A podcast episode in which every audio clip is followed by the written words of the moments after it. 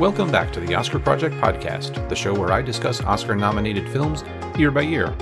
I'm your host, Jonathan Eaterberg, and today I'm bringing you an interview with another winner from the Student Academy Awards last fall. In this conversation, I speak with documentary filmmaker Jean Chapiro about her film Till We Find Them. Before I jump into the interview, please subscribe to the show in your podcast player so you can get all the newest episodes as soon as they are released. If you like the interview and want to hear more, please consider leaving a rating and review in Apple Podcasts or Spotify. Jean Chapiro is the director of the short documentary Till We Find Them and recipient of the Bronze Medal for Documentaries at the 2023 Student Academy Awards. She graduated from the Columbia University School of Journalism and is currently pursuing a master's in film. She joined me on the show to talk about her film and her experience at the Student Academy Award ceremony. Jean, welcome to the show. Thank you so much for having me. So, first off, congratulations on receiving the Student Academy Award. I know you got to spend some time in Los Angeles back in October around that time. What was the best part of that experience for you? Um, it was a super fun experience. I think the most fun was getting to hang out with the other winners. Um, everyone mm-hmm. was from different parts of the world, and it was just so fun to to meet to meet them and to hang out with them. And one day they took us to Universal Studios to to the theme park, and that was super fun because we just got to bond over the rides and then just yeah having fun there. That, that sounds like a lot of fun. Um, now, what was it that first got you interested in documentary filmmaking as opposed to any other sort of uh, films? Um, what got me started in documentary filmmaking is that in the summer of 2020, when the pandemic hit and um, everything started shutting down, I I went um, back home to Mexico. I was studying at the moment um, in Philadelphia, but I went back home, and the internship mm that I had for the summer got canceled. So um, I started looking for stuff to do, and I found a documentary production company in Mexico called Gravedad Zero Films that was um, starting production for a docu series about addictions and um, I I emailed the producer, and he said that he had an opening for a production assistant, and I um, I joined, and I fell in love with documentaries. That's fantastic. I, I like that uh, that background there. Now, speaking on the film specifically, uh, the film looks at various families of people who've gone missing in Mexico. Um, now, where did you first hear about these families, and how did you get connected with the specific families that you feature in the documentary? So the missing people crisis in Mexico is something that I grew up knowing about, but it's something that everybody knows about and no one really talks about because it's it's very dangerous and it can get you in trouble or your family in trouble. That's what we think that if sure. we talk about it, it can get us in trouble. So it's kind of like something that's kind of shushed or people don't really actively do something about. Um, and in March of 2022, I went to an event for Women's Day at the New York City Public Library. And in the event, I met the protagonist of the film, Araceli Salcedo. And she, she flew all the way from Veracruz, Mexico, to tell her story here. And as soon as she started speaking, I was so moved by her vulnerability and her strength and her courage. So when she finished um, talking, I went up to her and I told her that I, I promised I would do anything, like everything in my power to help her tell her story and the best way that I know how to help is by by communicating it through film. Um, so that's how I um, I met her. That's fantastic. And you focus in the film on on these families who have the dolls of their missing loved ones. Um, and I, I, like that they say having the dolls is, is like having a bit of their lost relatives with them, even if they can't actually have the physical people what was it about this specifically made you decide to want to turn your attention to those dolls as part of the focus of the film? Um, so I, as a filmmaker, I like working a lot with what I call visual metaphors. And when Araceli told me about the dolls, I knew that I could use them in the film as a visual metaphor to help people understand what this absence of their missing loved one means in a visual way, mm-hmm. because it's very hard to depict something that's missing and sure. as adults standing in for for their missing loved ones it's easier for audiences to grasp what it means for them um, so that's that's why i wanted to use them that's interesting very interesting And you highlight at the end of the film, uh, and obviously you mentioned earlier that you've known about it for, for a long time. There's thousands of people missing in Mexico, and I'm sure it's not unique to Mexico. I'm sure it happens around the world. What do you hope might happen as a result of people seeing the film and becoming more aware of this problem, not just in Mexico or in the US, but around the world, hopefully? Um, so there's a couple of things I, I hope to achieve with the film, but the first one is that I hope that by making this film, I gave an opportunity to Araceli and the other families that appear in the film to feel like they've been that they are being hurt by someone, that someone is um, an ally to them, that someone is trying to fight with them, fight their fight with them, and, and be an ally. But um, something that I also want to to achieve with the film is that I want to show that despite everything that they've been through, what um, is it's it's hard for me to articulate because there's so much encapsulated into this film. It's something that is bigger than me, bigger than that collective, bigger sure. than Mexico. It's a problem worldwide. But something that really struck me is the unconditional love that this mothers, mostly mothers, have for their missing children and what they're willing to do driven by their unconditional love. And I think that's something really inspiring for anyone to see in the film that despite all their pain, all their suffering, what drives them is love. Absolutely. Yeah. I noticed in the film there's several images where the people were out in the, you know, searching for the bodies and things like that, and there were what appeared to be soldiers or police of some sort along with them. You mentioned earlier how it's, you know, people think that it's dangerous to even talk about this uh, situation.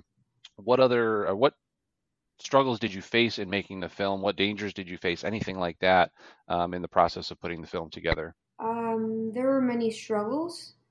Um, some that I can talk about right now is um, climbing up the mountain with with the gear.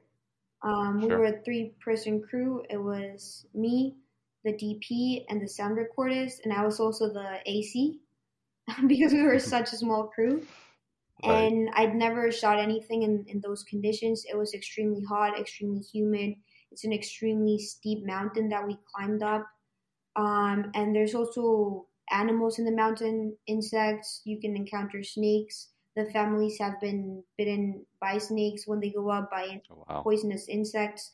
They've fallen, um, gotten injured. So that's that's a physical physical barrier that they have to overcome each time. And there's also, for me personally, the emotional and psychological um, aspect of this it's one thing hearing about it and it's one thing having conversations with them on Zoom and it's another thing being right. there in the moment with them and and seeing them dig and and fight and when they find a body kind of this ambivalence between not wanting to find their loved one but in, in another way if, if they do find their loved one they can have peace of mind so it's it's sure. yeah, uh, it's it's extremely hard. Um, and also just being invited into their homes and seeing photos or objects of their missing loved ones. There were a lot of emotional um, challenges throughout the shoot. I'm sure. I'm sure. Yeah, it's it's a difficult subject, that's for sure. So yeah. definitely hard in that way too. Um, so, is there anything else uh, you want us to know about the film uh, before I move on to some other questions not related to the film? Um, I think just that it was crafted from love. Um, and and I despite like as I said before, despite all the pain and all the suffering, what I wanted to show and what I wanted to highlight is is these fam like the unconditional love that these families have. And I think it's something that the world needs and that we can um, learn from them couldn't agree with that more. Uh, definitely need as much love in this world as we can. um, yes. Now, this might be the hardest question I've asked. Um, you've probably watched a lot of films over the years, but if you could only pick your top three, what would you say they would be? Um, as you said, this is a very hard question, but you did send me the questions in advance, so I did plan an answer. Um, and I think my top three, and they're not in order, like they're like I would rank them like equally. but it has to be Pan's Labyrinth, Sure. E.T., Okay. and Edward Scissorhands um, for fiction. And then I have Very top three for um, documentaries. Um, Okay, so go for it. I really liked um, The Act of Killing, uh, Four Daughters, and Dick Johnson is Dead. Um, I really like documentaries that use reenactment. Um, yeah. Okay. Very good. Definitely uh, include those in the show notes. Now, if you could invite any three movie characters to your next dinner party, who would they be and why? It's a little bit more This of a fun yeah, question. this is a great question. Um, I think I would love to have a dinner party with Bellatrix from Harry Potter, and then Beetlejuice, and um, I don't know how to pronounce this in English. Is it is it Tyrion Lannister or Tyrion Lannister from Game of Thrones? Oh, Um, okay. How do Yep, you yeah. pronounce it?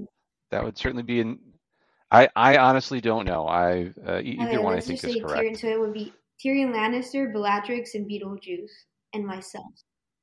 I, I like that. That's uh that's a very interesting uh, interesting dinner party for sure. I'd like to be invited to that we'll one. probably have like fondue or something.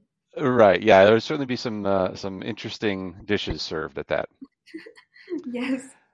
Um, so oftentimes, I, most of the time, I'm interviewing authors on my podcast here. So, are there any books you've read recently that you could recommend? They don't have to be about film and could be fiction or nonfiction. Um, I just started um, reading this book. In Spanish, the title is called El Poeta Chileno. Um, and it's by, the author is Alejandro Zambra. Um, and he's uh, from Chile. And I just Okay. started reading it, but right now, what I think it's about, because I don't like reading synopsis too much, I just like to start reading them. About the relationship between um, a father and Dive right son in, and yeah. um, poetry. Fantastic. Definitely put a link to that as well. Um, see if people can pick it up. Is, is it available in English too, or is it just in Spanish, or don't you know? I think it's available in English. It's a pretty well known book. Okay. Uh, It's new to me, but I think it's a pretty well known book. Gotcha. But, um, this it's one of my new re- New Year's resolutions to read more books. I'm a slow reader. That's all right. As long as you keep keep plugging away, that's the important part. Um, and lastly, before we wrap up, I know you said you're still in school, um, but what else are you working on either in school for projects there or uh, even a, a personal project? And also, where can people follow you on social media so they can get updates on your, your upcoming work? Um, yeah, thank you for that. So I'm finishing. Um, I'm right now in the post production for a fiction short that I um, directed, wrote, and produced over the summer. Um, so I'm pretty excited to be wrapping that. Uh, it's magical realism and kind of horror. Um, yeah, Okay. bordering on horror. So that's exciting for me. I've never done anything like that. And I'm in the process of developing and um, in pre production for a couple of short documentaries. And I'm also producing two short films and writing um, what I hope is going to be my first feature. So, Excellent. So you're keeping yourself pretty busy then. Yeah, a little All that on top of school. Yeah, um, and and it's also part of school, so it's like it's great when like your studies and and your job is also your passion. Um, Sure. So I'm Yeah. pretty lucky in, in that respect. And people can just follow me on Instagram um, at jean.chap. Um, yeah. Excellent. We'll put uh, put a link to that Instagram on the, the show notes as well, so people can check you out. And uh, thank you so much for the time today, Gina. Really enjoyed speaking with you about the film and about your experience at the Student Academy Awards. Thank you so much. Um, thank you for the time.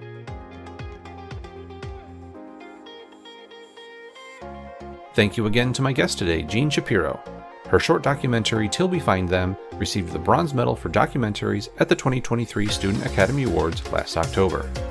The Oscar Project podcast is written and produced by me, Jonathan Eaterberg, with editing assistance from Joshua Eaterberg. I have a number of interviews lined up with current Oscar nominees this month, so be sure to subscribe so you get notified of all the new episodes. Until next time, I hope to see you at the movies.